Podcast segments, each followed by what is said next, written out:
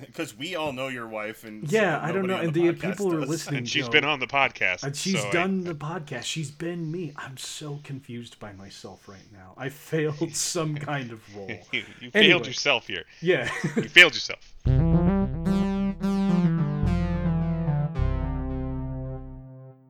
Hello, everybody. Welcome to SitSoC. My name is Kendrick. I'm Peter Venkman. I'm Joe.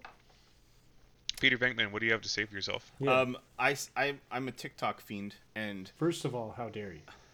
and I uh, my my roommate Dennis and I have started this um, this belief system, if you will, around the quotes and dialogue of Arnold Schwarzenegger and how they can help you live your life in a better way. And Okay. whenever we do lots of drugs, we like to listen to dumb Arnold Schwarzenegger quote videos. And um, there is a scene from a movie called Red Heat where he is a Russian cop who's working with Jim Belushi or one of the Belushi brothers. Um, and he's like trying to find blah blah blah, and he he he like this this gangster comes up to him and tries to rob him when he's in the car, and so he just punches him in the face and he like shakes his head and he's like hooligani, and for the longest time we couldn't figure out what the hell that meant. So one night I like dived into the internet and figured out like he's saying hooligan in Russian. So like hooligani, but we couldn't figure it out for so long. We came up with a bunch of different like holigani, so we just started the Church of Holigani, and As one does. and recently, uh, the church has found uh, another uh, plethora of sacred texts because there is a TikToker who deep fakes Arnold Schwarzenegger onto various movie scenes, and As one does.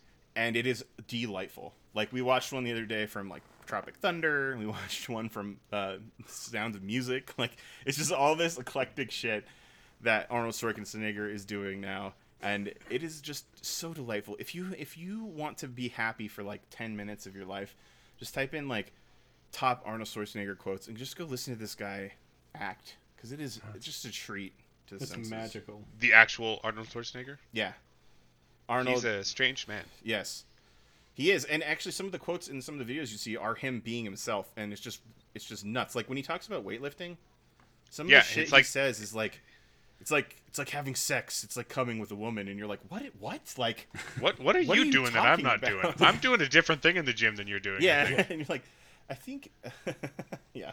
So, uh, anyway, if you if you need a pick me up, just go listen to Arnold Schwarzenegger talk for a while in his movies. Hell yeah. Arnold Braunschweiger. Uh, that's not really what I was going to talk about, but I just felt the need to like uh, talk about my. You just felt the need. The need for Schwarzenegger. The needs for Schwarzenegger. Schwarzenegger. God, So, all I can think this- of now is the, the, the soundboard and listening to all the prank calls where they use the Schwarzenegger Oh, yeah. soundboard. Way Yep, back I, in the day. the- that's probably what got me started on my Arnold Schwarzenegger like does like love and seeing Last Action Hero and Terminator and stuff like when I was a kid. But that Those movies do soundboard, I rule. just like fucking love that soundboard. You got to send me the link because I don't know if I can find it. Oh, anymore. it, it for the one I used to use was like on eBaum's World.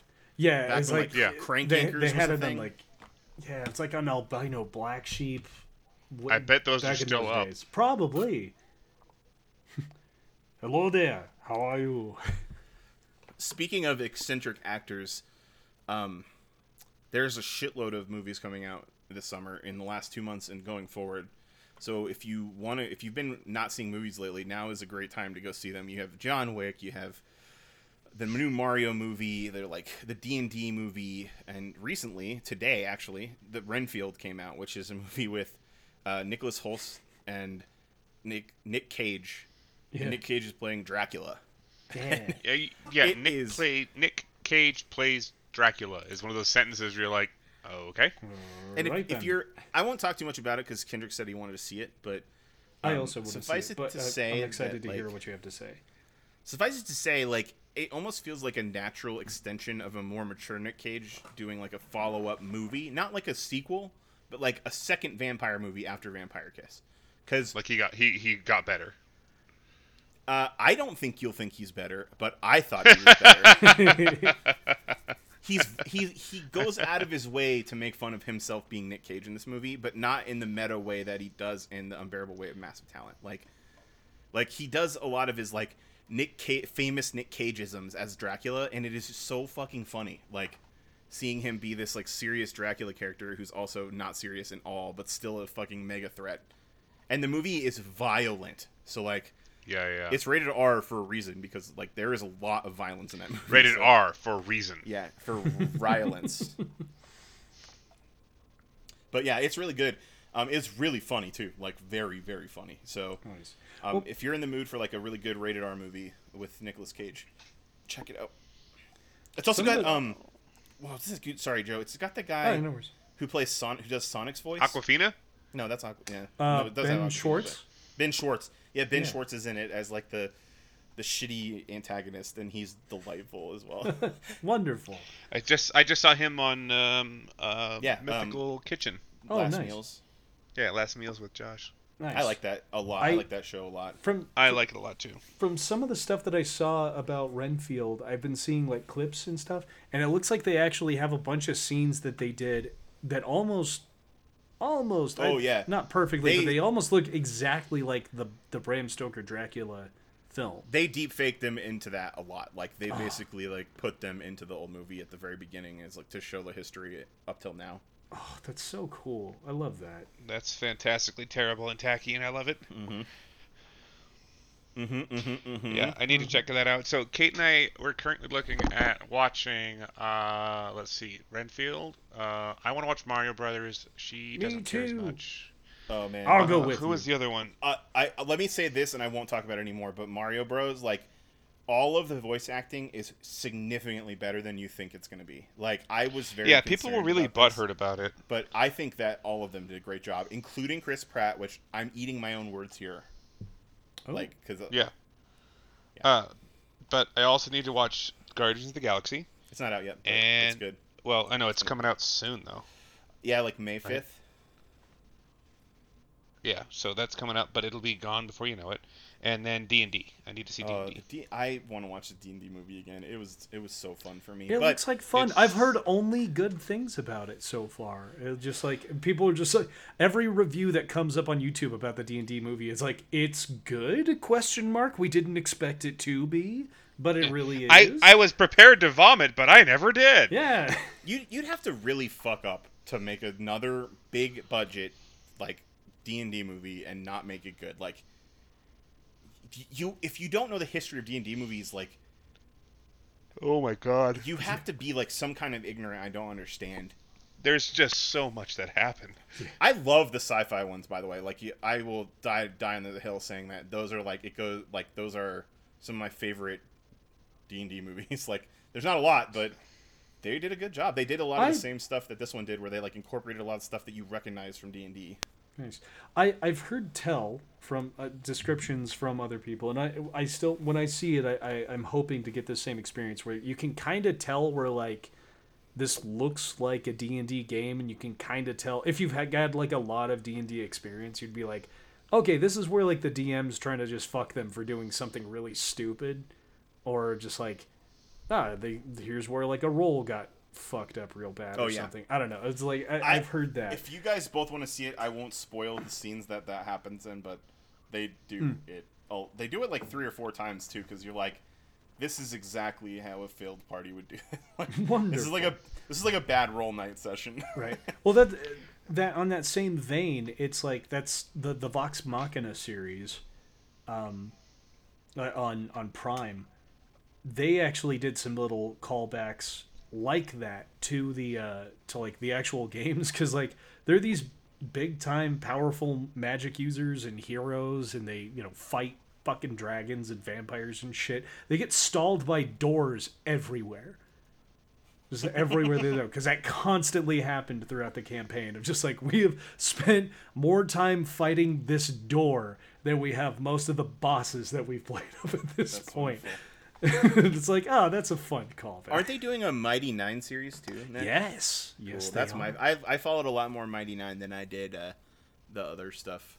yeah yeah uh, i've been getting more into the exandria series because i Yeah, watched the You're an Exandria series. I oh have the my same god With that, with with like what is it, twenty table something dimension? oh dimension 20, 20 yeah as I do with any Let's Play D and D, where it's like this is taking so long for anything to happen. Like their character introductions in the first episode take up an hour and a half, which is like great for like people playing D and D, but like it's not great cinema, if you will, They- air quote. they get much better about that in later seasons. That real that first season, I absolutely agree. That does take a fucking long time. Like that whole episode is basically character introduction. They get a mm-hmm. lot better with that as the series progresses. Okay, Like good to know. more seasons. So I'd say give it a shot. There's some that I would recommend over others, but Well, I what do you recommend to our, our your listener? for Dimension 20. Um, Coffin Run is a fucking great one. That's hilarious. Uh, and Escape the Blood Keep is a really fun, like short one. Um, because that one is Escape the Blood Keep is a literal parody of the of Lord of the Rings, but as all the bad guys. Oh, interesting. Uh, so like yeah, Matt Mercer plays a uh, totally not a Nazgul, like the king of the Vindrazi or whatever they're, they're like other names. And instead of a giant flaming eye, it's a giant flaming mouth. Good. And, and yeah, Good. they play as I was they- worried it was gonna be something else. Oh no, yeah, they they play as all of these like the generals and like leaders of not Sauron's army, and they start the campaign as like the the crown, the secret crown, has been thrown into the fucking lava. And everything is falling apart from there. It's really fucking good. Uh, yeah, I, I'd recommend those two specifically. Um, and maybe mice and murder because that that was a um, yeah that's also just kind of a neat a neat little offshoot less combat heavy i think that one was a really good one for like um there's like two combat scenes that actually happen in the entire series the rest of it is using like d&d rules as like murder investigation and doing like gumshoe style stuff because that one's like a, a an on like basically furry Sherlock Holmes is or like more Redwall Sherlock Holmes honestly. Um, they're all like animal characters doing Basil of Baker Street basically. Uh, it's it, Interesting. Yeah, I I recommend those, and they're not super long. I'd say like getting into Critical Role has been difficult. I've been watching a lot of like summation videos because every single episode is like four hours long of like watching them play live and that started fucking years ago so like watching it from the beginning is just like i started trying to it's not on the table i just can't there's not enough time in my life. But uh with dimension 20 like i've gone back and watched multiple seasons over like a, a couple of times. Each episode is like maybe an hour and a half long sometimes up to like two hours. Like i don't know. They're they're uh, they i feel like they they pace them pretty there's a little bit of formula to it. Like um there's like for most of the standard seasons like fantasy high and stuff there's like role play episode and then a combat episode. And like with the role play it's just them kind of around the table. And then with combat they bring out like all the miniatures and like the set. And they have a fantastic art team that builds all of their sets and miniatures. And it's fucking fantastic to watch some of the stuff that they come up with Yeah, the corn cuties fight is really good uh, relative to that. Um, that's like in the first two two episodes. But so Yeah. I, I've been there's like a lot of D and D on so, on social media stuff right now, or like TikTok and YouTube, and I've like seen a lot of like the ones now. I, mean, I don't know what I'm leading to with this, but basically, well, I know what I'm leading to, but I don't know how I'm getting there. There is certain DMs still that are like the kind of asshole DMs that don't want their players to do stuff, and it still pisses me off to this day. And I'm gonna point one out because it's really frustrating to me because I keep seeing this TikTok over and over again of uh, Gus Sorla, Soria, Soria, and he's the he's one of, like the Rooster Teeth people, and he runs a podcast I think known it's called like Drunk Tank or I don't know if what it's called, but he has like a D and D like podcast thing that they do, and one of his characters wanted to shoot like a sack of explosive ooze with an arrow, and he's like, "You can't do that. The arrow won't fly correctly. You'll never get it." And the dude, he made the like he didn't make him, but the guy's like, "I know I can do this as my person here. Like I'm pretty sure my character can do it." So like he went in and like did it in person, put a thing of ooze on the front of this arrow and shot it at this dummy without having any like what seems like no arrow acumen or bow and arrow acumen. And the guy's like, "Okay, disadvantage." And I'm like, "Do you not want people to have fun? Is that what you're doing? Because it's really Well, annoying that- me." like, I Yeah, think that- that's the thing about DM, DMs that sometimes pisses me off because it's like, what do you think your role here is? And I think Yeah. that's part of the problem of like self-selection of who becomes a DM because sometimes I think it's people who are like way too controlling God and they need like a place in their life that they have control because they're sad everywhere else or something. Like I don't think any of our friends are this way, but like I hear those stories and it's like, do you just not have any agency in your life and this is the only place you have power over people so you Right. gotta lord it over them? and it's I- such I- I a think that's stereotype too. Like- like Yeah, go ahead, go. No, that's it. It's just a stereotype. Like you're Yeah. living, Well- you're living a stereotype. And it, and But I mean, right. we've all we've all DM'd games, right? All Yeah. of us, and we all have run enough control over our lives that we don't feel the need to to ruin other people's lives. And I remember, I mean, the, the main one I've done was that I've t- I'll talk about it forever. It was a very interesting experience for me. Was that Serenity game, right? Yeah. I wrote for hours. I wrote episodes of material. I wrote a whole story arc for all the people. I wrote all these things, and and uh, we did like a third of it, maybe. Yeah. Right? People kept doing stuff. I was like, well, I guess we're not gonna Let's- meet that guy because you just killed him. um, And- like, yeah, Yeah. and, Well, and like whatever. I'm not mad. It's like, well, we'll find a new story, guys. That's- Let's that's figure it out. Let's go. Yeah, that's actually something Gary and I were discussing because I'm running a a camp a D and D 5e campaign with him and Emily and my wife, and it's like My wife. my wife, uh, and Sorry, we're like, whenever you say that, that's all I can think yeah, of. it sounded weird to me too. I don't know why it came out that way, but the we all know your wife, and yeah, so I don't know, nobody and on the, podcast people are listening. And she's go, been on the podcast. And she's so I- done the podcast. She's been me. I'm so confused by myself right now. I failed some kind of role. you, you Anyway. failed yourself here. Yeah. You failed yourself. but like we were talking about like yeah, it's like if if that's the kind of DM you want to be, it's like fucking don't bother bringing people over. Set up your little characters on your character sheets and play by yourself. Yeah, yourself play a and write your, solo DM and game. write your fucking screenplay because that's what you're trying to do. Like, well, and it always makes me think more of like uh, the DM to me is less of the the gatekeeper and more of the ringleader. That's always been my perspective. Where you're like, all right, fuckos, let's see where this goes. And I understand the perspective though of needing to have some types of rules in place to make the game function like an actual game, but like there there's like you don't have to be that strict with it. Like the rules are there to help guide choices and decisions and have some boundaries because otherwise everyone's just going to like use the ninth level spell wish all the time to solve all their problems. Like Right, right, right, Right. exactly. Right, you have to have some kind of challenge and intrigue, and you have to make some things. You can't just do everything, but like, yeah, but you're like you there also for shouldn't use like those to make the players feel shitty all the time. Like right. Right. And so I guess at the end of the day, my question is, what's the point of D and I don't. I mean, it, that came out aggressive, but like, really, what's yeah, the point? Jesus Christ, sorry I brought it up. Like, but what is the point of D and D? Are you asking rhetorically or do you It want an depends. No, I mean, like, ask- it depends on seriously. who you're talking to. Some of the people What- I know what's the just point of min playing the game? They just min. They love it because they can min max rules. Like that's what they like. So it. because they they want to they want to find all so okay they say min we say min max uh but like what they really want to do is they feel smart and they feel powerful because they can go in and they can find all these eccentricities and idiosyncrasies in the rule systems and they they like to solve what to these th- what they see as a puzzle right where they can go in and find all these little things and these moving parts and these are the same people who like to build really specific magic decks or pokemon decks or whatever right where it's like oh i figured out because this axiomatic construct i can do this and this and this and this and that's how they have fun Even right more to the point, though, these are the same people that have been doing this in sports and other games And for like card their games entire lives. Like, If- I'm not even talking about like card games or nerd stuff. Like, look at basketball.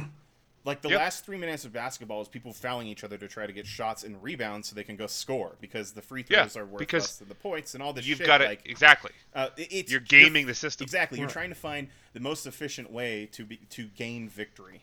But then my always counter argument is like, what is victory then? Like, And that, that so in a Well, ba- but- in basketball, you're getting paid millions of dollars to do it, so that Yeah. makes sense. Yeah, but this is this is an afternoon with some beers and your friends, right?